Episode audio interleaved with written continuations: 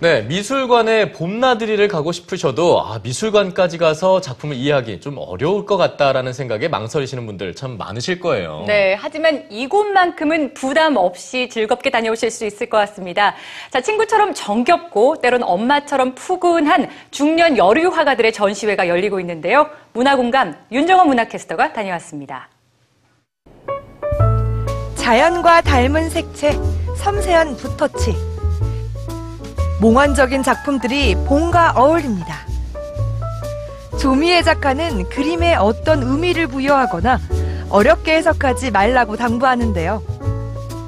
너도 자연이라는 전시의 제목처럼 관람객 역시 작품의 일부라는 게 작가의 생각입니다.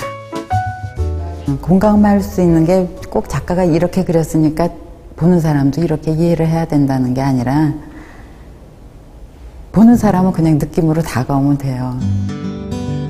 누군가의 말과 행동이 나에게 영향을 주듯 작품을 감상하다 보면 머릿속에 잔잔한 변화가 생기는 것 같은데요. 그 느낌과 생각이 지루한 일상에 작은 변화를 가져왔으면 하는 게 작가의 바람입니다. 제가 다음으로 찾은 전시회 역시 중년 여류 화가의 개인전입니다. 강아지 작가로 유명한 오유미 작가의 작품을 만나볼 수 있는데요. 그녀는 관객들과 어떻게 소통하고 있을까요? 스마트폰을 질투하는 강아지. 애완동물과 놀아줄 여유 없이 하루 종일 스마트폰을 들여다보는 사람들을 꾸짖습니다. 머리로 찻잔을 받치고 있는 강아지는 커피 중독에 빠진 현대인을 비판합니다.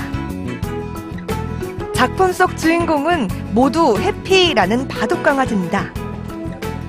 작가는 자신이 가장 행복했던 순간을 함께한 어린 시절의 애완견 해피를 통해 일상의 상처를 위로받고자 합니다.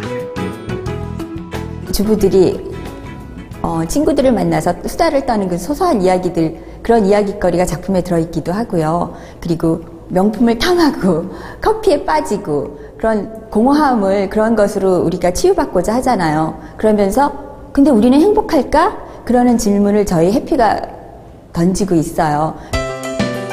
작가는 풍요로운 시대를 사는 요즘 여성들이 진정한 자기만의 행복을 찾기 위해 어떤 노력을 하고 있는지를 진지하게 묻고 있습니다.